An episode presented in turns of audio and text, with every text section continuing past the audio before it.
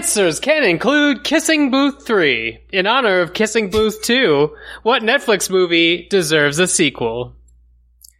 I'm gonna go with Matt Pat. I'm gonna go with Matt Patches. I'm really off to the uh, wrong, uh, um, the wrong foot here. I am Matt Patches, and I am going to say um, Sandy Wexler, but make it uh, fucking uncut gems. Hey, it's me, David the Seven. Uh, they have the power to make a new Cloverfield movie, and if I wanted to see one of their properties return, I've already sunk so much time into the Cloverfield movie universe. Why not toss another one on there? I'm David Ehrlich. I think the Cloverfield sequel that Dave is proposing would have to open with a Gone with the Wind style uh, educational segment apologizing for the previous films the, well, the Cloverfield Paradox anyway, uh, and maybe just striking it from the record. I mean, actually, if there's one film that we could actually just uh, make no longer exist, as much as I oppose that for most art, I would probably start with the Cloverfield Paradox. Paradox. I'm still so mad about how the entire thing came together, even though I think Elizabeth Debicki is in it, and I love her. Mm-hmm. Isn't she in that? Oh, Yeah, sad. yeah. Sad all There's a around. pretty A lot of creepy people are. uh, sequence of an arm that crawls down a hallway by itself. Sure, sure, sure. Terrible film. Um, but of course, my answer uh, is The Irishman because I just felt that there was just so much more story to tell at the end of that movie. Gentlemen, you can't fight in here. This is the war room. Fine, I can hear you now, Dimitri. Clear and plain and coming through fine. I'm coming through fine too, eh? Good. Then, well then, as you say, we're both coming through fine. Good. Well, it's good that you're fine and, and I'm fine. I agree with you. It's great to be fine. It's, a podcast. Hello and welcome to another episode of Fighting in the War Room, episode 310. This is Pandemic 20 for the week of Wednesday, July 29, 2020. And on that day, in 1954, was the publication of a little book known as Fellowship of the Ring, the first volume of Lord of the Rings by J.R.R. Tolkien, published by George Allen and Unwin in London. Mm-hmm. Uh, did the book ever go anywhere? Nope. We never heard from it again. That was it. and of course, the in dust. only the only worthwhile adaptation of uh, that story or its author was the Nicholas Hoult biopic Tolkien, um, which uh, really suggests that there that on the was podcast? there was room there, I think, for um, a fuller cinematic fleshing out of what Tolkien was doing, but I guess we'll never live to see it. Uh, I don't recall, I don't recall uh, anything about that movie. I know that I reviewed it, but I think in a fugue state where every word that, you know, flowed into my fingers uh, disappeared from my head in real time.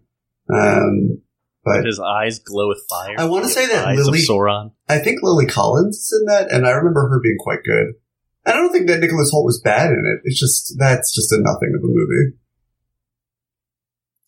Speaking of nothings of a movie, David, do we have any reviews this week?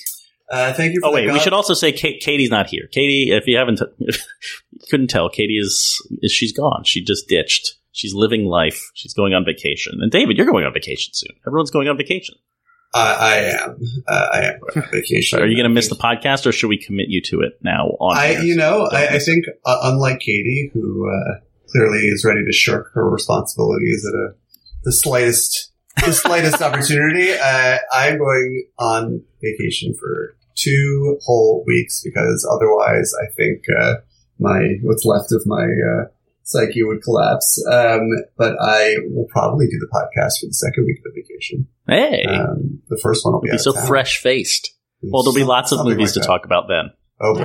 um, but uh, yes, to go back to your god awful segue, we do have uh, five, I believe, five reviews. All of them, no, four, four. As I said about the the psyche degrading, uh, I can count to four. We have four. They're all short. Let's do it. Wild Pretty Things says pandemic pop perspective. Loving the alliteration. Wild Pretty Things. I've long been a fan and regular listener of Fighting in the War Room in spite of David Ehrlich. However, He's recently become one of my favorite podcast hosts. From calling out the U.S. for barreling towards hyper-fatal herd immunity to ranting about those obsessed with Letterboxd as a precise quantification of one's film knowledge. Film knowledge has been capitalized. David has earned a place along with Dave Seven and Katie in the dusty heart of this probably depressed podcast binger. Uh, Matt Patches passively yet Erasure. aggressively erased. uh, review. Very I don't take that as aggressive. I assume that there'll be more aggression. That would be my guess. But uh, I don't know. I, I think don't see Wild that Pretty. Things is a person who operates with great intention. Uh, I see the way they capitalize film knowledge. Um, I just, I think but negative space can be beautiful as well. it's true. um, let's see. Lateralus 12501, uh, one of our uh, many Tool fans, Mhm. says classic. This is my favorite podcast because it balances mainstream and niche cinema and also Tool. And the hosts are knowledgeable and have distinct but complementary tastes. It's evident that the hosts are great friends and it really comes across in the recordings. We've all heard podcasts where the hosts just don't have that chemistry yet. So we can all be grateful for this pod. Yes. Sidebar. After 10 years, we're almost cracking that code.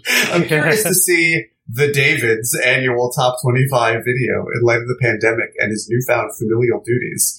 Oh boy, that's a big question mark for me, for me right now. Like, really, Alice. you have no no cemented 501. answers on that. You're not I, sure. I don't. I uh, I have to say I just don't feel the spirit this year so far. Um, I don't. I don't. Uh, I You're gonna send to everybody quite a yet. Vimeo link and being like, "This has been the hardest countdown of my life," and it's gonna be a montage of your son set to like the best music of the year. Yeah, I mean, I I don't think. I always thought to myself that when I had a kid, that would be when I started making them, just because of, of time reasons. And my whole schedule, all of our schedules, is so wonky and uh, atypical right now because of the pandemic. Uh, I do have less time than I would otherwise, but um, I could probably make a project like that work if I really applied myself to it due to a lack of any other social life right now. Uh, but yeah, I just feel like very disconnected from the movies right now. I have very few things that um, are really making me want to dive into my passion for them for hours upon hours on end every night for months. Uh, but hopefully that will change when the Toronto Film Festival and Venice and Fantasia and all those things get underway, um, and we have access to more movies. Uh, but there's still a little bit more or less left of this review, so let's do it. The only problem with David, great, picking up right, right, right where I wanted to Deep breath. uh, is oh no, sorry. Let's go back to a compliment. He was talking about those videos, and he says those are always a highlight. We all enjoy them thoroughly. Thank you. The only Yeah. problem with David is his love of the New York Rangers. I guess the pandemic spared David of seeing them lose to my beloved Boston Bruins. Yeah. Anyway, keep up the great podcast. Uh, I will say, um, Was hockey canceled? Hockey is not canceled. Hockey is imminently returning. Uh, we are Oh, I- this on The Monday night. apocalypse is canceled. The Hockey apocalypse is canceled. return. Hockey's back. We always uh, record this right at the same time that both of the best television shows on TV are airing. Of course, those are I May Destroy You and Below Deck Mediterranean, um, neither of which I get to watch as they air. Uh, but um, later this week, 20, 48 hours from now, the Rangers will be playing in an exhibition game against the Islanders. And then this weekend, they will start their playoff pre play in uh, against the Carolina Hurricanes. And if they win that three to five series, they will be in Lord Stanley Cup's playoffs in 2020. And who knows if they advance far enough, they may even have the honor of getting destroyed by the Boston Bruins, who are a juggernaut who are probably going to win the cup. But I desperately need them to win now more than ever because I need, I need, I need this distraction in my life. I need hockey in general, but Rangers hockey most of all. I cannot wait. Let's move on. Seth Charles says, let's talk about Matt Patches. Let's. Hello there. I've already left a review. It was the one where I made David read the entirety of Willem Dafoe's speech from The Lighthouse, but then was undercut when he critica- criticized my spelling of recommend. And I Damn. wanted to, who could forget? And I wanted to write again as a response to Matt Patch's blasé treatment of wearing masks on his walk, so oh, drag him. I live in the hot zone that is Los Angeles, and on my runs I will wear a mask. Thank you, Seth Charles. I feel like so many That's good. Joggers are uh, deciding that because they're moving so sprightly, fast. They're so I- quick. Whole- They're I find that confusing too, because like the logic is anything coming out of your mouth, the breathing is what is Right, causing right. problems. So like if you're running, you're just heaving back and forth. right? It's true. and We all know you're the Los. Angeles tradition of blowing raspberries to people as you pass them while jogging. Oh, I, ju- I just heard something Is horrific about? Los Angeles. What a terrible place. Hello. It does seem bad. They should be like a whole season of Perry Mason about this. Someone who fucking murders someone for blowing them on raspberries as they run by, and no one wants to press charges. Anyway, Seth Charles lives in the hot zone that is Los Angeles, and on my runs, humble Yes. brag that you're running, uh, I will wear a mask, and then if no one is near me within ten feet, I will pull it down to breathe for a few seconds. I see so many seemingly responsible people, so many seemingly responsible people going on runs without masks, and it's like they don't understand that they can still spread the virus. So, Mr. Patches, I implore you to at least bring a mask on your walks and encourage everyone Yeah. to do the same. Use your megaphone for good. You are a co-host of the single most popular podcast on iTunes, the Joe Rogan Experience That's true. of uh, the film. Yeah, I mean, before we get our hundred million dollars Spotify deal, I should Yeah. kind of. Well, I got mine. Mainstream that, my Did you guys not get your cut of that? Where's We'll talk about it my off time. Check. Uh, got I'm still I got on a the boot- Disney. I'm still on the Disney uh, payroll. so We're still waiting, waiting for, for our uh. Pluto TV endorsement and like Talenti. I, I am still scouring every every uh, pint of Talenti in Brooklyn. I currently have four left over. There was a real tragedy when our fridge stopped working last week and they all melted. it was a real Wizard of Oz shit. Uh, but we're back in business for now. Anyway, Seth Charles rant over. Keep up the good work, the great work even. Seth from LA. Thank you, Seth, for being responsible and preaching the good Okay. word. Uh, and finally, let me just let me just say one thing in response to to Seth's uh, review. I, I I hear you, Seth, and I've I heard from a few people this week. Actually, not too You've many. listened Dave got and sucked into most of them. well, I, I, I just want to say that uh, what's interesting about this whole conversation is that the people I've talked to too were like 99% all on the same page. Um, and I think in this very difficult time, um, it's better to just have the macro point of view than attempt to have nuanced conversations about this, depending on where we all live. Uh, the macro message being wear your mask wherever you go, wherever you go, wear your mask. Uh, have a mask on you if you go out where people are. It's it's important. This to is going to be I a think. great segue to a review from our No, no, I, friend, I, I, Robert uh, Frost. I, Uh, I, I spoiled myself for this review, but I. Oh, that's too bad. This was a good Uh, response. I- Ro- Robert Frost, uh, a classic fighting in the war room correspondent, um, and uh, one of our favorite living poets, uh, says, "My name is Matt Patches, and I love poop. I love it when a nice little piece of poo comes out my butt and into my hand, and then I put a little pee pee on the poo, and I put the poo into a poo bag for my poo collection. It's the only thing I own, and it's the only thing I value. Yum yum yum. I love to eat the poo and then poop the poo into my left hand." This is taking a very Miranda July like turn. Don't inter- don't interrupt sorry, this. I- This, I- this is beautiful on its own. It's true. It's true. I hate to interrupt these perfect stanzas. Pee pee poo poo. Pee pee poo poo. Penis vagina 9-11 9-11. John Kerry is my favorite politician. That was like a mega sized haiku. You just I, tripled the uh, syllable count for every line. Wait, I wait, hope wait. that this person knows. I hope that this person knows from listening to the show for however long they have that this is my favorite thing, and I'm so glad that they wrote it because it make it brings me lots of joy to read the word poo poo a lot. Ca- the- Is, is the title Matt Patches has his shit together? Oh, that would be funny. Yeah, yeah, yeah. Mm. I'm, That would be that. Oh, that's almost too clever. I'm for plussing something Robert this pure. Frost. Actually, you know, and my gratitude goes out to Robert Frost. The title of his review, their review, Thon's review, is Greatest Podcast. Five stars. Did you just make an So- ant kind reference just I then? did it. I did indeed. Jesus. Don't do that on the uh, only guys on the podcast episode. It's bad enough. okay. Um, uh, I think the only guys podcast full stop is bad enough, let alone anything that we have to say on it. Yeah, we that's all what I'm miss, saying. we all miss Katie Rich. We all are happy that you left us the reviews that you did. Uh, please go on iTunes Fighting in the War Room. Leave us a review. We'll clearly read it on the show no matter what you happen to say. Um, we love hearing from you. All right, Vote- now vote on to Gary. guy stuff. Gentlemen, you can't fight in here. This is the war room. Whoopie dee scoop. Scoop dee dee whoop. Whoop dee scoop dee poop. Poop dee scoop dee scoop dee whoop. Whoopie dee scoop whoop poop. Poop dee dee whoop scoop. Poop. Poop. Scoop dee dee whoop. Whoop diddy scoop. Whoop diddy poop to scoop. Whoop diddy poop to scoop. No, no. Time to talk Bring it about back. guy stuff.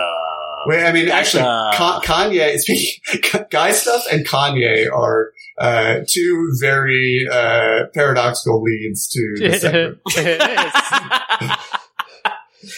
We're talking, of course, about Taylor Swift. and a personal album that she's released during quarantine. That, that brought out This is her- our, all of our inner men. yeah. Uh, so Can I? Can I actually? Yeah. Actually, on this score, on this score, a, a little theory that I was workshopping uh, during a FaceTime call I had with a friend yesterday is that Taylor Swift, and at some point Okay. in the last five or six years, went from being someone whose music I unironically but only casually appreciated to someone of whom I am now a genuine fan uh, and regularly listen to. Um, and that documentary that she was in at Sundance that I that I thought was really tremendous was certainly galvanizing. But I, even before that, I was really coming around to Taylor Swift. I mean, that wasn't that long ago. That It was wasn't that long. I mean, it feels a lot longer only than it five was. months ago. I mean, I, I definitely came on the bandwagon around 1989 um, when it was a little like bit so many more- did. like so many did. But then, um, yeah, I, as it went on, I think uh, every album. You didn't like that video with the Reputation. goat? What did you think of that video? Is that is that I don't know. I am hardly a scholar for music videos, but I do. Well, this isn't a music video. It's a it's a music video of a goat um, Sure. chiming in on one of her songs. Oh yes, I have seen that, and it's a masterpiece, of course. But now Um, it, it does seem like a masterpiece. But now in retrospect, seems a little cruel. But I, uh, I, I have very strong opinions about the songs chosen for singles, but that's not the road you were going down. Um, obviously that, that conversation is kind of negated by the way that Folklore, her latest surprise in rainbow style album was released last week. What a gift to us who are all cooped up in our homes, fighting the good fight. Um, but, uh, I was, was sort of workshopping this idea with a friend the other day. I didn't get very far that Taylor Swift of all people, and obviously a lot of this thinking stems from the fact that her latest album is a collaboration with Aaron Dessner of The National and sounds exactly like you think a very uh, a Taylor Swift album co-written with one of the brains behind The National would sound like.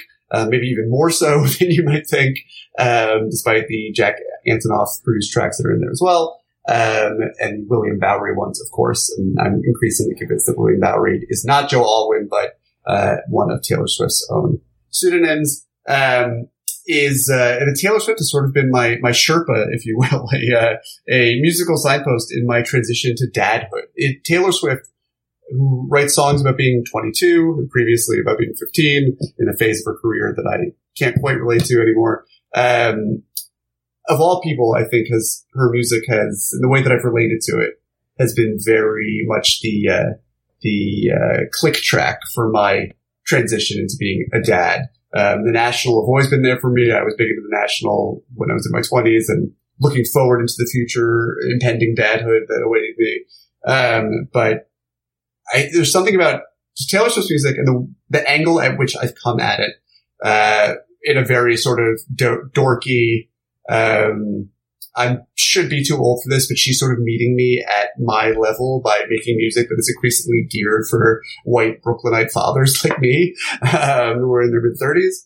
Uh, and, uh, it's, it's, it's the most it's been- damning review of all. no, it's been nice to have, uh, without taking away from her, you know, unquantifiably massive young female fan base. It has been very peculiar to see, you know, me sort of get swept up in that whole thing and then her to sort of, as I said, meet me, uh, where, where I am in my life. Uh, and folklore is obviously the culmination of that. Um, and, uh, yeah, it's great. I love it. What a bomb.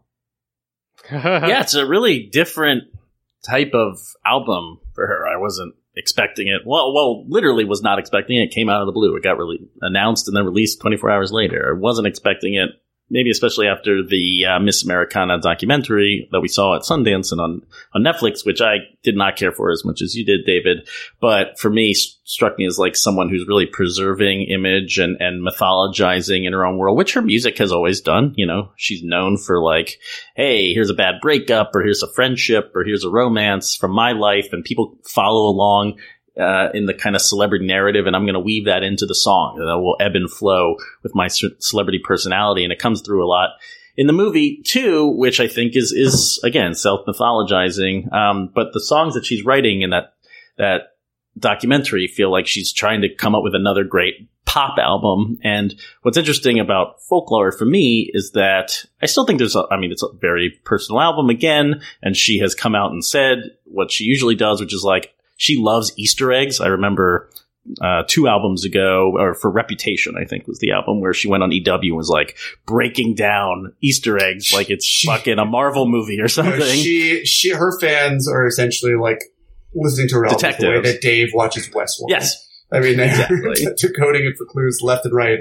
And because she tells them to, right? It- yeah, she- Westworld is the right comparison because at least the creators of Westworld are like, we're packing this full of mysteries and clues Yeah, for you but to solve. Go do Un- unlike Westworld, there is actual meat on the bone here. There's actual content beyond the Yeah. uh, maze of chasing your your own. But I think what's interesting about folklore is that it's it's been the the albums have always been full of Easter eggs, and maybe we can decode this and learn something about Taylor. And here is an album that seems like she wants to be telling stories. It's more uh, more fiction, but still wrapping wrapping around autobiography or or you know the song that she wrote about the person who used to own her mansion. um, great song. and the history Last of that. American like- Dynasty. Love it. yeah, it's a it's it's a good song and and it but it's telling a story. I think folklore uh, it's you get what you you get from the title, which is like here's someone at a piano telling you stories or like around the campfire almost. I I really the sound of it threw me off and I'm taking a while to get used to that and maybe I'll continue to listen to it. I think in a um in a Vulture article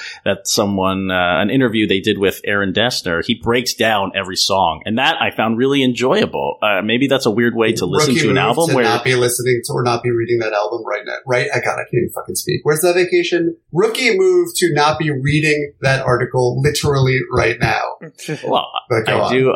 I, I have it in front of me. Um, but i- in that in that article, they call it a like a headphone album, and I never really thought about it that way because I, I don't go to see concerts and I don't go to giants. I've never been to a stadium concert where the best place to see Taylor Swift like blow the roof off the place and do these gigantic concerts and shows that she puts on uh, with the razzle dazzle. And this is the complete opposite. This is like her at the piano, which she loves to do, and she'll do at her shows too. You see that in Miss Americana. And it's also But writing this is- this album is like- that she this is intimate. Yeah, it's writing an album that she wouldn't necessarily have to tour for, right? Because I mean, it's all Right. the, her album cycles all build up. And they were literally writing the songs. Tours. in May. Like this really Yeah, is a I mean- quarantine album. It's cool. Yes, everything that you hear here was uh, was written after Here, here. uh, uh, here here was after the release of Lover, after they shot their Taylor Swift documentary. Um, but you know, as you were saying, it's it's a real switch for her in a way that I think was hard for a lot of people who really weren't so interested in getting this right on the internet to track. Uh, about throwing her, her voice to other characters. I mean, she's known for these autobiographical songs and, um, of course, you know, trying to figure out which boyfriend or ex-boyfriend she's writing about, uh, has been an old sport for her fans and, uh, you know, the culture. Still seems to for a long apply here if the uh, the breakdowns of Betty have any. Uh, sure, merit. but I think you know this is an album that is explicitly about um, you know trying to throw her voice to other characters by um, being sort of bigger than her own legend, if you will, and, and talking beyond that. I mean, I saw people sort of poking fun at the idea of her singing about taking buses and more quotidian experiences that we know Taylor Swift hasn't had in a while. Um, but I think that uh, part of her appeal has always been, despite her, you know, almost peerless fame in, in the music world right now, uh, able to speak lucidly in a way that regular people around the world can connect to. Um, and even when she's singing about buying uh, Rebecca Harkness's mansion in Rhode Island, which was now one of her several Very different relatable. houses, uh, you know, is that where song- she hung out with Tom Hiddleston that one time when there were it may those- well be. she I think they like, were. I actually don't know. I mean, sure, why not? But uh, all I remember is the shirt. But um, Yes. that you know, and it's a song that ends with her inserting herself into the lyrics and saying that now she bought that house and owns it and and so forth. I mean, like that is about as unrelatable as uh, songwriting could possibly get. And yet there's everything else about that song um, in a way that allows you to go along with it uh, is is really sort of eh, relatable and, and textured, and you can. You, you Dave- understand the- Dave, what do you- what do you think it of, all. uh, That does sound like folklore? It's aggressively fine. Um, Just a hammer drop there after after David. no, no, I don't disagree with anything that Burst of either of you guys Just said. don't tell the stands. I'm just, I'm not, I'm not impressed by it because this isn't the arc of You a and Smash Mouth apparently are just hate this album. Has Smash Mouth come out? Oh, against Smash Mouth is against it. Oh yeah, Smash Mouth is definitely against folklore. And That's then, gonna hurt um. Dylan O'Brien from the Teen No. Titans Maze Runner series fired back at Smash Mouth. Oh, okay, good. Drama you need to know. Okay, Uh, Dylan, I don't. Dylan O'Brien is on the side of Dylan uh, Bryan is uh, is on Taylor's side. Yeah, I I don't dislike any of the songs. I have trouble telling them apart if I were to like Yes. put them on shuffle and you know what listen to it out of order, which I a tried doing of I think once. listens will take care of that. That's sure, but that's a lot of latitude for something that I think is just like, eh, fine. Like where I was on Taylor Swift in the first place was I was even when we were back uh, living in the days where you would do albums. I never like got into an entire Taylor Swift album. I liked uh, Red and I liked 1989, uh, like as listen throughs. But what you really like about those are the singles of them and how they sort of like permeated and now everywhere and now part of life. It's going to be harder for this to happen because in the like arc of a pop star, when they take their you know, unplugged, uh, let's hire somebody to do orchestration, uh, rather than production turn. Uh, you guys are right in pointing out that this is an album that she doesn't necessarily have to tour on because these aren't going to be, you're not going to be at a party making memories and someone turns on, uh, The Last Great American This Dynasty. is not a, a party. This is a song. This is an album Yeah, for driving exactly. around suburbia in your Jetta with the blue lights on the dashboard and making out with girls in the driveways, or uh, or so I would out girls with imagine. driveways. I can see that. It's just Wi- too, it's a little that too I slow this. for that, right? It's not no, really not at all. I mean, as as someone who, I mean, I, I listen. Uh, cat well, I power for me is on also- another level, but this is uh, it's a little too com- it's a little too complex for that. Like, do you want do you want this on trying to make out with somebody with like Taylor Swift lyrics over this Probably like not. low Again, like, the the, spa- the spareness of like a cat power of a moon pix of uh, "You Are Free" is lends itself to that a little bit more. But this is not a party album. But I think what I find most interesting about it, relative to what Dave was saying, is that an artist of Taylor Swift's size and renown was able to find permission in the pandemic to make music that she probably wouldn't have felt free to make. Uh, regardless of her, you know, agency and the fact that you know she has the ability to do essentially what she wants. Um, but I do feel like this the strange circumstances gave her the push and the permission that she needed to record the kind of music that isn't going to get. Although, which that's is sort of fine, but that's play. that's her pop narrative. Her pop narrative is I'm a person who like sat down with a guitar and wrote songs in my notebook, and then I became a country star. And oh, I just keep getting other chances to try other genres, and like don't blame me if it doesn't work out. Like it's it's me, Taylor Swift. I'm still gonna come back and be the girl who writes the the notebook thing. So it's like she could have done this at any point that she wanted to. The fact that the narrative is, oh, now she's like allowed to means that her No. marketing worked.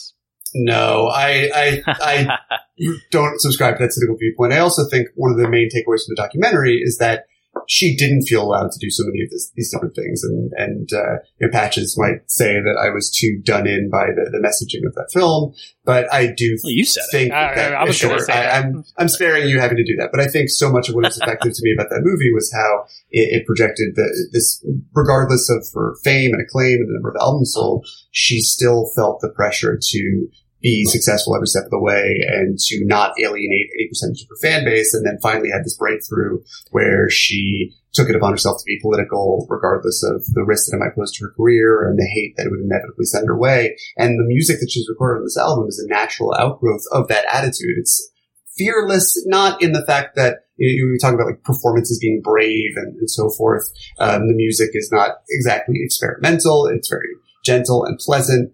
Um, and you know could be put in the background, maybe not while you're trying to make out with somebody in the front of your car, but uh, in general. But it is, uh, I think, a real risk for her in that it potentially alienates some of the people that she likes, and part of that is because of the tempo and the, the size of the music. Part of it is, you know, gravitating more to the arena of mid thirty something year old dads. Um, but I think doing so in a way that really beautifully threads the needle But, uh, between what her but also, there's no fans might be narrative looking for and- around the album. I think one of the things with Miss Americana and the, message was like, I write these songs, and she writes them with Jack Antonoff and other producers, but she's always coming in, and that movie really pounds away at a message that, as Dave mentioned, has always been part of it. Like, I write the songs, I write the songs, and I do. She does write the songs. She is a really gifted songwriter. What I think is interesting here is because there's been no time to create that machine, that narrative, that you have uh, interviews like this Aaron Dessner interview on Vulture that really pulls back the curtain on the whole process. Some of the songs start with Taylor going to him or going to Jack Antonoff and, and talking about lyrics or a narrative idea and, and building it out from there. Or some of them start with Aaron Dessner like wrote this tune six months ago and was like, Hey, I got a pile of stuff. Are you responding to any of this? And then she kind of fills in the blanks. I think that's really, there's more collaboration apparent in this album than in the past. And maybe that has more to do with the spin and how you build up to a, a, record release. I'm less familiar with that process than say like a movie marketing plan. But um, here, that's pretty refreshing to get to read like frank interviews about the songwriting process of this quarantine album than like the, the juggernaut spin of when Taylor needs to put out a new album or something. So uh, I am really interested in the process of this album too. I do it's think fun. it's cool that, you know, an album's release was so modeled after In Rainbows. Uh, the music of it was itself influenced by in Rainbows, at least according to Aaron Dessner in interview. He talks about a lot of the overlapping threaded sounds in something like the last Great American Dynasty, going back to like Weird Fishes from uh, that Radiohead album. It's a cool little bit of poetry. Uh, this is a good album. I've really enjoyed listening to it. I've been listening to it on my walks around town with Asa. I'm um, taking a break from my constant diet of podcasts. Uh, it has held my attention like a few other albums that have come out this summer. Uh, we stand Taylor Swift it's it's weird when th- something that popular is also good, but it happens from time to time. Fine. That's good. Good. Ish. Fine. Ish. Ish. She's becoming an interesting artist. What can you do? By Taylor Swift. Whoopie dee scoop. Scoop dee dee whoop. Whoop dee scoop dee poop. Poop dee scoop dee scoop dee whoop. Whoopie dee scoop whoop poop. Poop dee dee whoop scoop. Poop. Poop. Scoop dee dee whoop. So for our mini segment, we're going to go around the horn here and talk about. Um, well, we're going to do a little bit of a, a pandemic check-in in, in, segment three and talk about everything that's going on in our, our worlds and what we're watching. But thinking about, um, I feel like even in the last week since we talked about Tenet um, was removed from the release calendar. It's back on the release calendar for after Labor Day, maybe, but it might open in Europe and Asia beforehand. And uh, Mulan's off the calendar, and the state of the world is uh, in constant flux. Uh, no, no surprise there. Um, I guess what I'm really thinking about is if we're if we don't mind doing outlandish predictions of what movies will be like at the Oscars in a year sometimes. Can I get you to do outlandish predictions about what movies look like in 2021? When the dust settles, maybe, kinda. Who knows when the dust settles? Man, 2021 is probably wrong. Let's do 2022. Let's say, say that like maybe we're past this thing in a significant way, and as currently movie theaters are flailing in the production world, who knows what's going to happen? We they keep announcing new movies every time a big like Ryan Reynolds to make another movie with Netflix. And I'm just like, when? How? Uh, I was at paying attention to Comic Con this weekend, um, watching the panel for The Boys, a show I really like. I hope we talk about season two when it comes around uh, in September. But uh, they announced they got an early green light from Amazon. Let's do season three. And Seth Rogen I mean, popped onto he- the panel. But wait, Seth Rogen popped on the panel and he was like, I don't know when the hell we're going to shoot it, but yeah, sure. technically we got a season three. Um, and I find that whole attitude frank and, and refreshing because really, when does this stuff happen? I just think, you know, if the NFL, not the NFL, if the NHL and the NBA can create these bubbles where the players are going to live, and we've yet to see yeah. if that works out successfully, but so far, you know, baseball seems like it's, uh, it's already having problems with the teams flying around and the, none, not a single player who's playing in the NHL tested positive in the most recent round of testing as they enter the bubble. And so it already seems like that plan is at least. Well, baseball just fucked and the NBA. Right. I mean, it's really. bubble all the time. So we'll see. But I. And it really, it has right. to be perfect or nothing, right? Because yes. it only takes a couple of cases for everything to spiral out of control, which is why I'm still. Which I think you could do on like a Marvel movie but not right. Most things aren't a big ass Marvel movie where you take over an entire city and live in Georgia at the production facility the whole time. Yeah, I mean, it may it may affect the kinds of things that are able to go into production in your future, but it doesn't seem impossible to me. I mean, it's it's a weird combination where you have to have the resources to bubble off. Yeah. Uh, well, people, so, and it, what the leagues have at their disposal is not readily available to any production companies, and then also a script that allows you to work in a consolidated way here's my here's my 2022 prediction because I was talking to someone this weekend who works in reality TV, and Dave, you might have thoughts here too. Um, you know, she they are going forward with a lot of shoots. They are able to still shoot in around the country in different places and make reality TV. So my prediction for 2022 is just a, a reality boom that we kind of got even after like 9-11 too. I feel like the early 2000s were full of reality TV and re- and, and like era defining reality TV. I think what's spooky about reality TV is some companies are helping productions and some are not. Um, so what I've learned from my friend is that they have shows shooting for like a Discovery channel, and Discovery is a huge entity, but Discovery doesn't want to help. Like they they get their shows from production companies, so they're t- saying, "Hey, production companies."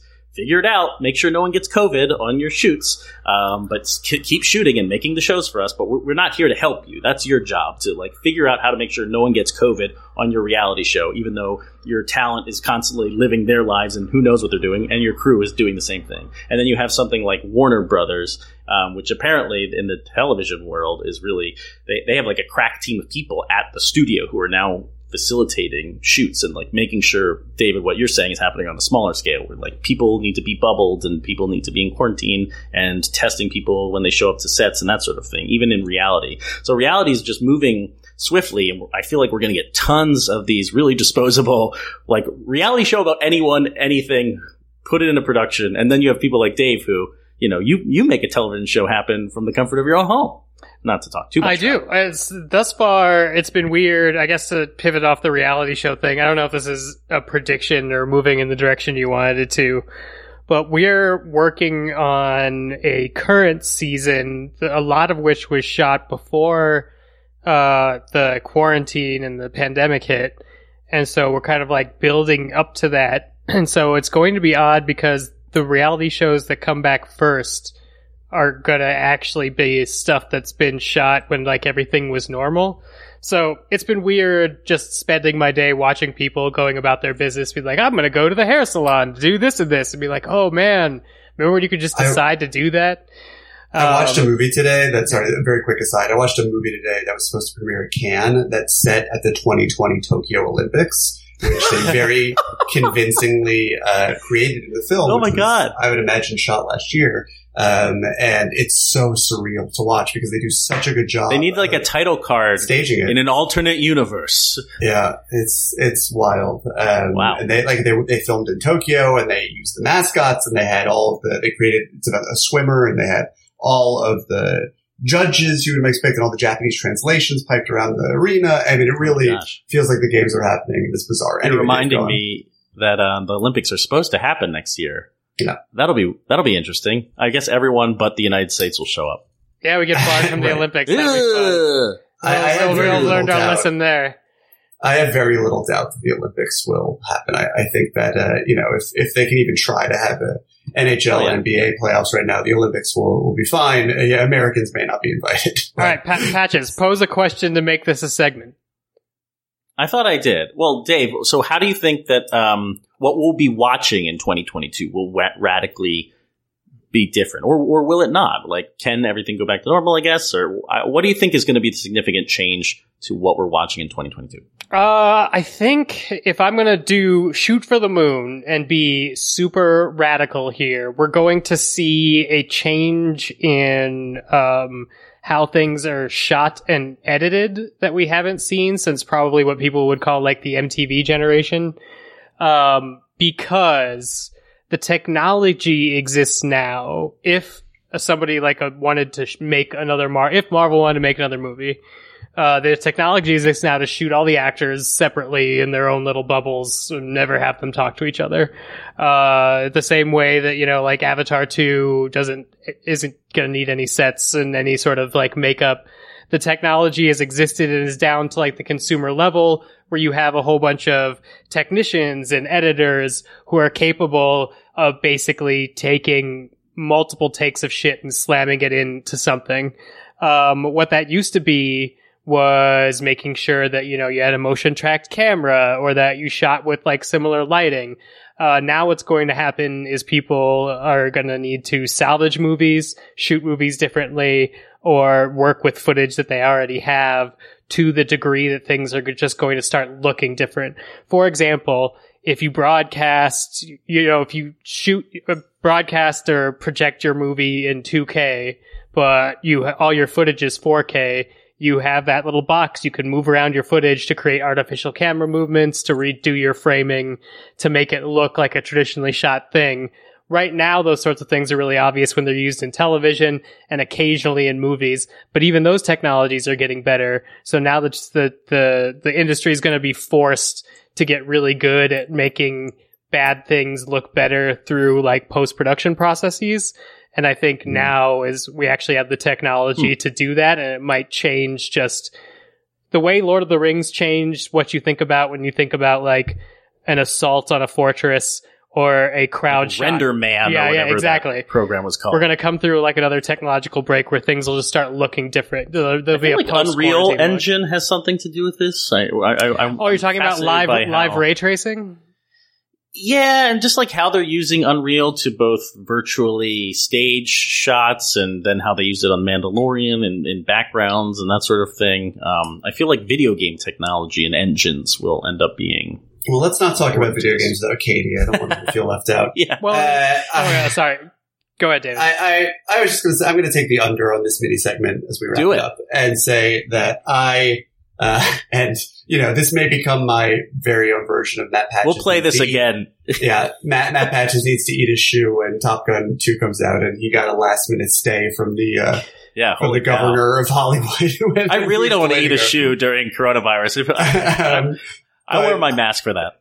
I, um, I, I feel I'm going to take the under on how disruptive this is all going to be. Um, obviously, I mean, not. I, I my feeling is obviously this is going to go on for a while, and it's been America, especially because we are incompetent and don't really deserve to continue to exist as a country. But uh, I think once the pandemic is over in whatever capacity it can be over, and for whatever that ends up meaning in terms of a vaccine being available, um, I suspect that the entertainment industry will go back to normal, or as we remember it, faster than most people anticipate. Um, I, I think that there, people just want to get back to some sort of semblance of that. I could be wildly wrong, and that it's also sort of wishful thinking. Not that in the abstract as a normal I want to go back to, but just in terms of how we think about certain things. Certainly, how we think about theatrical distribution. I think um, of those things are going to revert to uh, the the norm. You know, it's it's really easy right now when everything is haywire to speculate that you know every time that Tenet pushes its release date or you know the rental racks up sales, the rental racks up rentals on iTunes, whatever, that it's a paradigm shift that can never be undone for distribution, and I think that's a great way of uh, driving clicks and keeping the conversation going and having you know. clicks. Wow. Are you my No, I don't know. I, I mean, uncle? no, but it's, it's it's the conversation I have right now, and I totally understand the impulse, and I think uh, it is worth asking these questions. But I am not quite as willing to catastrophize uh, about that side of the industry as I am about I don't know every facet of my own life. Um, but uh, I think I think Well, the, we'll the good news is uh, today I watched a trailer for a new freeform show called Love in the Time of Corona. And it has been shot during quarantine. Leslie Odom Jr. and his wife, Nicolette Robinson, both actors, actors, uh, they're a real life couple, and they are the stars of the show. They shot it together in quarantine, and it is going to air on Freeform. And it looks like a real television show. So I guess speaking to what David said, if you if if you just get actor couples, they can make TV together. This is the key. Everyone just needs to get together. Well, we will have Free to love, talk man. about we will have to talk about how they present the NHL games in an upcoming episode because it's going to be really interesting. Oh yeah, uh, and uh, let's let's talk But we'll about get all the fun discussions all the unions are going to have to have about how many Gritty. people need to be on set at any point. Gritty wears a mask. Gritty does wear a mask. Let's switch segments. Yes.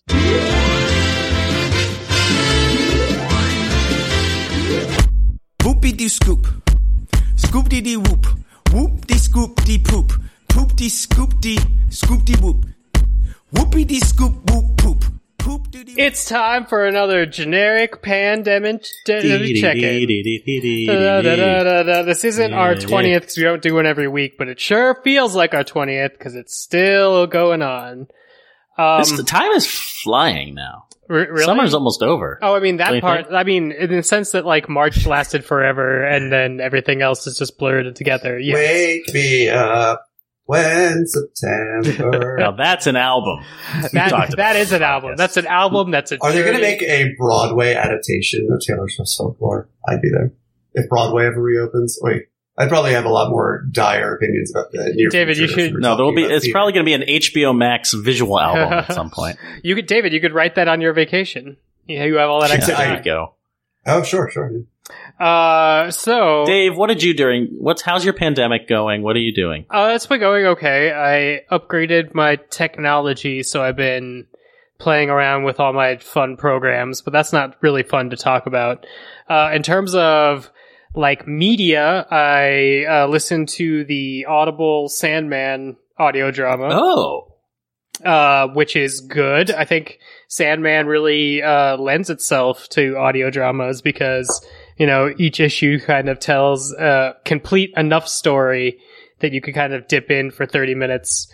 And Wait, which to- which Sandman movie are we talking about?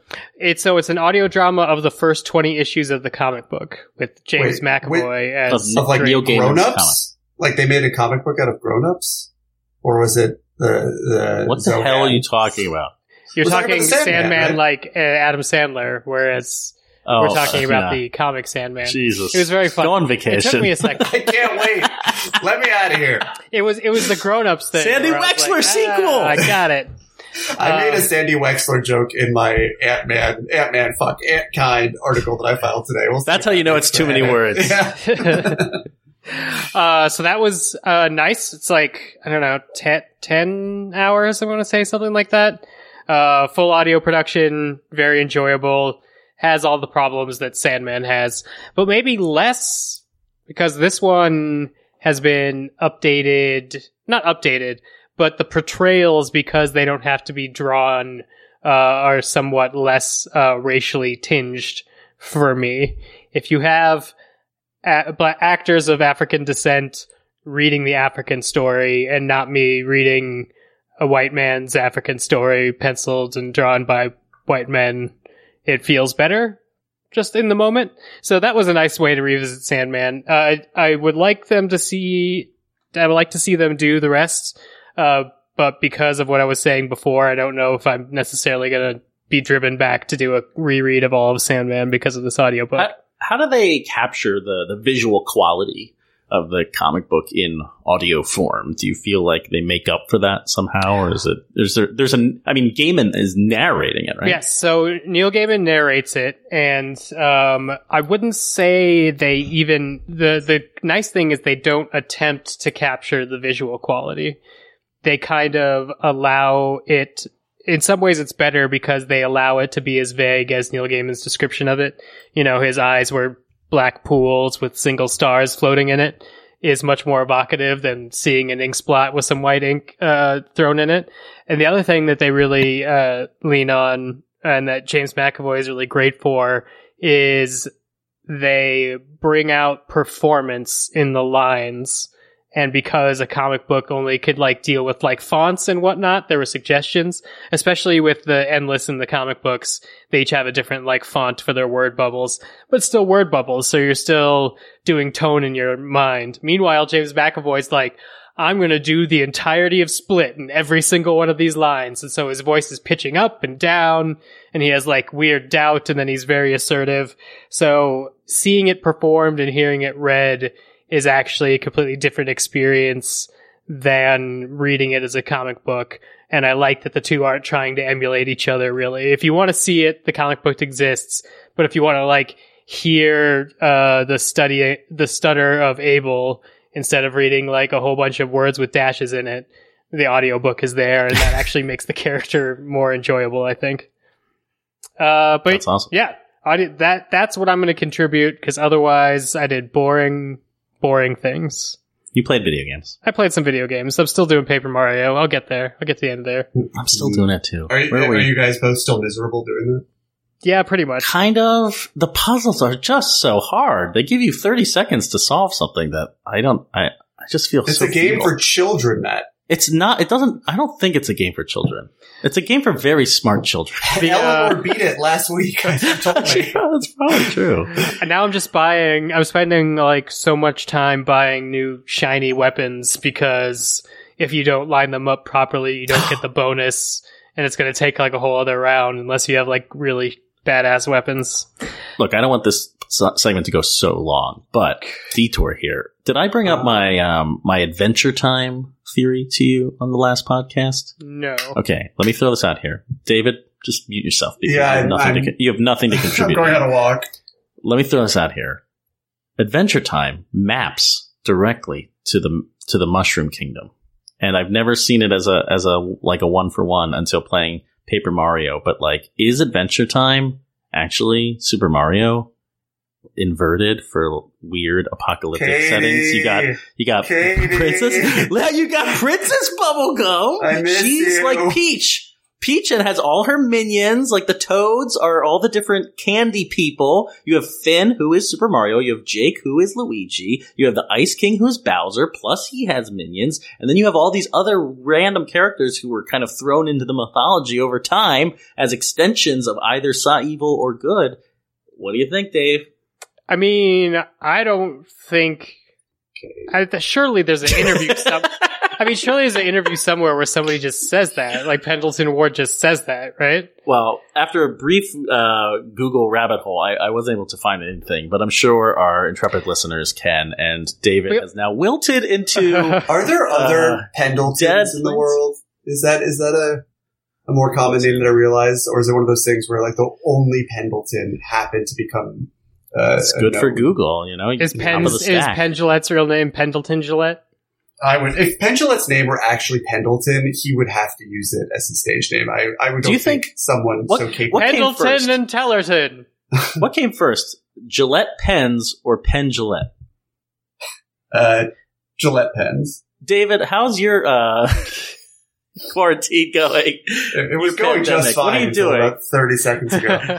uh, well, my wife and I watched Crimson Tide this weekend, as Ooh, many wow. Did. Now that sounds like a Um, Pluto TV uh, watch, but where did you? No, we we splurged. We spay we pen I literally Pendleton. Ward. We Pendleton warded three dollars and ninety nine cents on iTunes to watch it. Uh, it was between Wow. that and of course uh, the Hunt for the Red October, and we ultimately opted for Crimson Tide because it's about twenty minutes shorter. Um, I do think we got the raw end of that deal, which is not to say Crimson Tide is a bad movie. It's an incredibly '90s movie, which I love about it. It's raining sparks at the beginning while the the like temp track for The Rock plays in the background. That Gene Hackman gives a patriotic speech about whatever the fuck he's talking about. He's like going full MAGA several decades before that was the thing. It's great. Um, and, uh, That's Denzel. That's Denzel Washington and Gene Hackman, right? yes. correct. Yes, Okay. it's a movie that Denzel Washington. Why did you watch it? Just so that he could square off against Gene Hackman. We watched it because in our ongoing series of Elisa catching up with the uh, the 90s and 80s cheese, sometimes of the top shelf variety. We watched Aliens last week. Um, that she missed when she was growing up in a bubble somewhere, and uh, it has been a very The long NBA time bubble, since I've seen. exact. Yeah, I know. I grew up in the NHL bubble. She grew up in the NBA, NBA bubble. Bubble. It was a tale of star-crossed lovers. Fortunately, we found ourselves somewhere uh, at the Olympic Games one of these years. But uh, we so we watched Crimson Tide. We watched it along with some of our friends who we, we text as we go. Uh, fine movie. It's really more of a drama that's masquerading as, as a naval action movie. I mean, the stakes are apocalyptic, um, but it's really a, a story about deterrence. And there's a message cut off about nuclear war, and they are arguing uh, 20,000 leagues under the sea, even though we know leagues is uh, not a measure of distance, of depth, um, as to whether or not their orders are to launch nukes against Russia or uh, if they should surface and reattach the radio equipment and get more information before they proceed. Denzel Washington is on the side of peace and sees war itself as the enemy, and Gene Hackman is more of the hawk who has been chomping on cigars since you were in your mammies, pappies, whatever the people in those movies say. Um, and uh, yeah, it's uh, it's fine stuff. Quentin Tarantino did a very very transparent polish. Um, that was famously the set on which he visited, and Denzel Washington rather publicly took him to task for using the N word in Pulp Fiction. uh, and they later made up privately. And Denzel Washington's daughter, I think, was an intern on Django Unchained. Um, but uh, they uh, and you got a young Gandolfini. You got Ryan Phillippe, who's in about three shots and has two lines. You got Steve Zahn, who gets bonked in the head at the high pressurized. I like that I've I've lived long enough to hear Crimson Tide described as more of a drama than an action movie because It I mean, all that happens is they're like they unloose a handful of torpedoes in one scene. Well, I mean, Really, that just- just a bunch of men yelling at each other. that just sounds like you know like pre uh, Avengers Sky Portal thinking. Like, isn't Wrath of Khan just like two people in uh, you know rooms pretending to yell at each you- other? I think I agree with your overall point. I think compared to uh, Hunt for the Red October five years earlier, and even Mm. U five seven one a couple years later, this is still an unusually sedate submarine movie, even compared to something like Run Silent, Run Deep, which is a lot more pulse pounding in terms of the the action of it all, and not just the uh, pissing contest that's happening on board. Um, but I would say drowning in a submarine, or even really just being on a submarine, pretty high on my list of things I Have would you- rather not Yeah, do. yeah. Oh, I was going to ask you, have you ever been on a submarine? I have, I'm sure. I, I you know, when I was young, I You could tour them as on, as museums. Sure, and I, I used to love going to Intrepid as a kid, which is not a Yeah. submarine, but is uh, I thought they Let's have a do it. submarine next They might. They might. I've definitely been on a submarine, and I think when I was young enough to have not developed all the neuroses that crippled my life as an Mhm. adult, um, you know, back in the days when I used to count the days until I could fly on an airplane, and I would eagerly sit at the window and and want to talk to the pilots, and uh, just got off on every part of the experience. And now I'm just like white knuckling it. Um, growing up, kids, it's bad. Unless Taylor Swift's there to hold your hand and guide you into uh, middle age, but. Uh, we watched Crimson Tide. It was perfectly enjoyable. I do look forward to revisiting Hunt for the Red October and seeing how they stack up, even if two and a half hours of Sean Connery doing a Russian accent sounds like uh, a lot to deal with. Um, always nice to see Gene Hackman doing this thing in this movie. What else have I been watching? I have caught up with I May Destroy You. We're going to talk about that later. Um, He needs Katie for that. Mhm. yeah, uh, and uh, I, I, I, I am continuing to watch that on Terrace what you House. Um, I read. What did I? What am I doing? Oh, I've been. Uh, no, I, I've been playing. You've been slowly descending towards your vacation. I have. I've been spending a lot of. I'm like- spending a lot of quality time with my son, listening to Taylor Swift. I have been playing, uh, replaying Catherine on my Switch, which is a game uh, that I played on the PS3. Uh, it is unlike any other video game ever made in a lot of respects. And maybe if I continue going through Catherine full body, the Switch remake, we can talk about it down the road. That should also be a segment we record when Katie's here for it. But uh, yeah, mostly I've been eating my Talenti pumpkin pie. I thought it melted. That You got more. You got. Oh, I got He's one. been scouring. I went- this one. Yeah. I went out and foraged. I found in the deepest freezer of my local food emporia after I'd cleaned out every other market in the area. Uh, Patches, how about you? What have you been watching? Um, yeah, well, I, I was, I was to say, David, I've been thinking about you because I, uh, I mean, last week, my, my main point was probably lost, which is that I've been thinking a lot about mental health in this, uh, pandemic moment. And, Is uh, that what think- I think you think about? and I think of you when I think of mental Yeah. health. Yeah, I'm like, man, some people are just breaking. Um, gotta watch out for that. Uh, but this, this week I was just feeling this kind of anxiety that David, you may have felt. I don't know, but, uh, or, or if your son is old enough for you to, to feel this way yet, but I'm just getting to this point where I, I feel like all we do is we're, we're inside, we're hanging around in the orbit of our homes. And I, I just, am I'm like worried that I'm coming up uh, for a loss of like activities to do during pandemic quarantine times that make my kid excited and having fun and like getting out there. I, I'm feeling this kind of depression of not knowing what to do with our time. It'll be like Saturday and I'm like, we should be going somewhere. We should be doing Yeah. something. Um, and it just, it feels, it's really starting to hit me more that I'm just like, I- I, can tell, tough.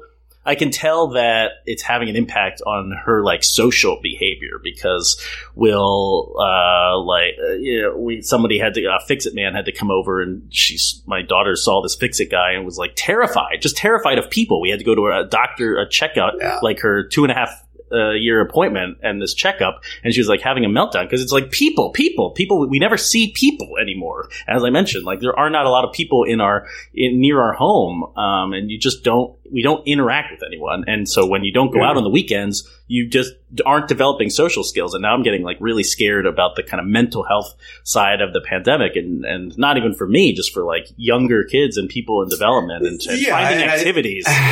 I think especially for kids who are older than both of our kids, but uh, you definitely, you know, that is not something that I have to deal with with Asa in terms of finding activities for him to do. But because he's only eight months old, but uh, the stranger danger element of it is very real. We have finally cracked, and um, you know, I think Elise and I really had to confront how impossible it was for either of us to get any work done. Um, and I finally just cracked and decided to uh, ask a friend of mine who works in the film industry and is out of work at the moment um, if she would want to uh, Hmm. come over to our apartment and look after Asa two days a week. And figuring that if we had her two days a week and my mom comes one afternoon, um, that would be two and a half. And the added days of bonus is that- you get to enjoy socializing on some level, maybe. Like, Sure. I mean, I, I do think, that, this extends to adults. that bit is a little bit negated by the uh, guilt and uh, anxiety of bringing Mm. somebody into the podcast. I mean, so I hired a, a friend because a like they generally want they genuinely want to spend time with Asa. Uh, I want to see them. It's great that they can give money to them, you know, and not so much, but whatever we can. But at the same time, um, I trust her. I know where she's been. I trust her that she doesn't want to get my me killed and she's going to act responsibly. Um, and so that's a good fit, but at the same time, it does feel um, sort of arbitrary if you Right. let anybody into that bubble. Um, but uh, the stranger danger is so real. I mean, it was real uh, from the beginning, but seeing Asa, you know, my mom who comes in once a week and FaceTimes Asa, which is not the same as, I- as other with kids, in No. the same way that kids can't learn uh, languages when their minds are spongy from hearing other people speak on television. It needs to be in their sort of uh, field of, of uh, where they are. But um, you know, getting over Asa's Stranger Danger has been really intense. Um, I don't think it's a permanent thing. I, I, I No. don't. I don't. You know, I'm not fucking Oliver Sacks over here, but I feel like uh, that sort of social experience when you're eight months old is not necessarily going to translate to when you're eight years old. Um, but it is really intense, and I think the hardest part of getting that babysitting situation up and running here is going to be slowly chipping away at the stranger danger over the course of the Right. first couple weeks. Yeah. And and I mean, I'm just feeling depressed and feeling that anxiety, and I think I, I- I worry that the, the stranger danger, the social anxiety, will extend to to those of us who are more more developed. I, I do worry about that too. I just don't know how we cope with that. I guess I mean Zoom is just not a replacement, um, and hopefully things like this podcast, maybe where we're just shooting the shit and talking, and not so rigid and so corporate, and maybe we're just letting people. Clearly, people are invited to take uh, part in our conversations based on my Twitter at replies. Uh, so and I enjoy them. So And I we're gonna have another. Uh, we're gonna have another call-in episode soon. We should just for our own mental health. Uh, yeah, I guess David said it, so it's happening. um, anyway, what what did I watch? I've been watching um, The Great on Hulu, which I Oh, I've been really trying to get. Elisa to watch that for whatever reason. She's Oh, like, what a hoot! It's really It's- fun. I thought it would be kind of stuffy, and I should have known that Tony McNamara, who who wrote um, the the favorite, uh, he adapted this from a play and is based on Catherine the Great and that moment in Russian history. But it It is so a little too in contemporary. Wheelhouse, though. It, it it is. I mean, you you have to go. It's there's pomp and circumstance. It's also extremely gory, and uh, Nicholas Hoult is having the time of his life, being the biggest asshole, uh, just ruining people's lives, murdering people. There's smallpox breakouts. They're, they're staging a coup. I mean, it is. You know, uh, not courtroom drama, whatever. Um, it's just a romp. It's really, really fun. It's too long. It's like ten episodes long, hour long episodes, but the music and the production and everything is pristine. Uh, everyone's having a lot of fun. I don't know. We enjoyed watching it as something that didn't seem too intense and too dramatic, um, but it does get very like gory and gross, and it's quite horrific what uh, Peter the Third does to his people. So if you can stomach that dark humor, then this might be for you. I'm, I'm on a real dark humor streak. I also watched Ghost World again Ooh. this week. Um, when was the last time you watched Ghost World? I think I watch it. maybe I watch it every morning. school. Just to set the tone for the space. day. Yeah. Yeah. Um, Yeah, Ghost World, directed by Terry Zwigoff, who would do Bad Santa, and it's adapted from uh, Daniel Clowes' graphic novel, which I've never read, and I, I, I'm I'm meaning to pick it up because apparently it's very different from the movie. I didn't realize that um, that uh, Steve Buscemi's character, who obviously plays a huge part in Ghost World, is not a big character in the book. Um, it's really kind of a twofer between uh, Enid, who in the movie is played by Thora Birch, and Rebecca, who's played by Scarlett Johansson. Um, and my, my memory of the movie was kind of like, oh, is this is like a Daria movie or something where they the two friends go around and they like jerk people around and then they get caught up with this older man and stuff happens and whatever. My God, the movie is really dark and it's about it's very much focused on Thor, Thora Birch's Enid character. Um, Scarlett Johansson, not a real big player in this movie. It's not a twofer at all. It's about her being too punk and too lost and listless and um, and being so ironic that she is weaponized and toxic to, and ready to destroy Steve Buscemi's character Seymour's life. Um, but Seymour is also this middle aged man who maybe got caught up in nostalgia or pushing back against capitalist society too. And now he has no life and maybe they can build a friendship out of what they have, but not really because it's uh, just a just a tragedy what happens in the final act of this movie. Everyone ruins their lives. It's it's really startling to see young women um, positioned in like making big choices and figuring out their life. Just young people. I, I don't know. I, I, I haven't seen a teen film taking life as as frankly as Ghost World does, while also being so funny. I mean, it's like it's like Simpsons level background humor, weird gags, caricature characters. It's, this is definitely doing Napoleon Dynamite the right way before Napoleon Dynamite. Um, I really, really enjoyed rewatching Ghost World, and it's streaming on Amazon. If you uh, want to check it out again, I highly recommend it. And that made me happy, even though it's dark as hell and and about people and about the Gen X dream flaming out. Everyone wants to be a punk. It's actually probably a really good movie for this time where we all feel really angry and we all want to punk people who are assholes. Um, but wondering if we maybe get caught up too much in that vortex and lose the point of our lives. Uh, that's certainly what happens to Enid in the movie. It's really, really, really sad. Uh, and it doesn't surprise me. Well, I don't want to spoil the ending if people haven't seen it, but there's a lot of conversation about the final scenes of the movie that Zwigoff and, and Clowes have been like, wait, what? You read that into the movie? Um, but a total, the read of that, like, a kind of magical realist touch to the ending Can- of Ghost World makes perfect sense. Can I close out this segment with a bit of breaking news? That You can Daniel very- close it out. Yeah. Oh, perfect, Patches. what a beautiful alley oop. Uh, in breaking news relevant to this episode, it has just been brought to my attention that the photos in the liner notes for Taylor Swift's album Folklore all sync up to shots from Portrait of a Lady on Fire. Shut up. She's, God damn. uh, Taylor, you know, working with the National, doing a If you play the album Portrait of a backwards on Fire. Spotify, it's it's begging David Taylor, to get Taylor Swift Taylor's is like mansion. one one photo shoot in a New York Rangers jersey away from a, a perfect Yahtzee of my interest. There's a secret track on the album that's just reading David's Letterboxd. I don't I, I don't know if that would be quite the turn on you uh, are imagining it would be, but we'll see.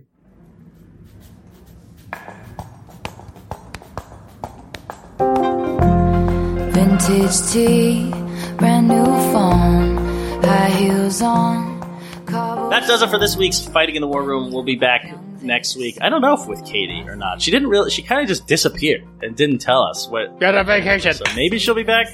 Yeah, she's just on vacation. You- It's almost like showing up to the, the store you always go to, and they just have a sign that says "Be back in like two weeks." um, Katie, we miss you. If you're listening to the podcast, probably not, but um, come back soon. We don't know when you're coming back. Anyway, why don't we tell people who we are on the podcast? Um, not starting, starting with David, since I did this part. Uh, hi, I am David Ehrlich. I am the senior critic for IndieWire. You may or may not be able to read uh, my, me break down in real time uh, as I read Charlie Kaufman's Antkind on the site this week. Uh, you can find all of us on iTunes. If Fighting in the War Room, please leave us a review. We will read it for, for better or worse, for richer or till death do us all part on iTunes. Fighting in the War Room at the start of the episode. iTunes, Fighting in the War Room. See it.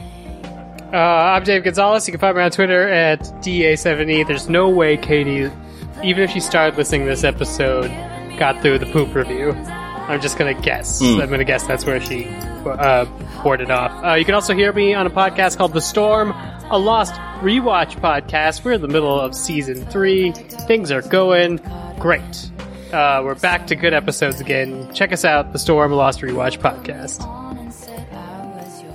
And I'm Matt Patches. I love poop. I love it when a nice little piece of poo comes out of my butt and into my hand, and then I put a little pee on the poo and put the poo into a poo bag for my poo collection. It's the only thing I own. It's the only thing I value. Yum, yum, yum. I love to eat poo. And then poop the poo into my left hand. Pee pee poo poo, pee pee poo poo, penis vagina, 911, 911. John Kerry is my favorite. I'm gonna send this to Eleanor when she's like four and it's gonna kill her. What are you talking about? She'll be making the same gags. Kids love this shit. Uh, and we're on the fightingtheworm.com. And that's that does it for this week's uh, Fighting the Worm. What's our what's our lightning round question, which you can answer on Twitter. We'll retweet you or something, or you can answer it on fightingtheworm.com. Whatever. Yeah, if you wherever. answer it can on Twitter, iTunes you could definitely tweet at FITWR with the answer too. In the honor of Kissing Booth 2, what Netflix movie deserves a sequel? We'll be back again next week like water. I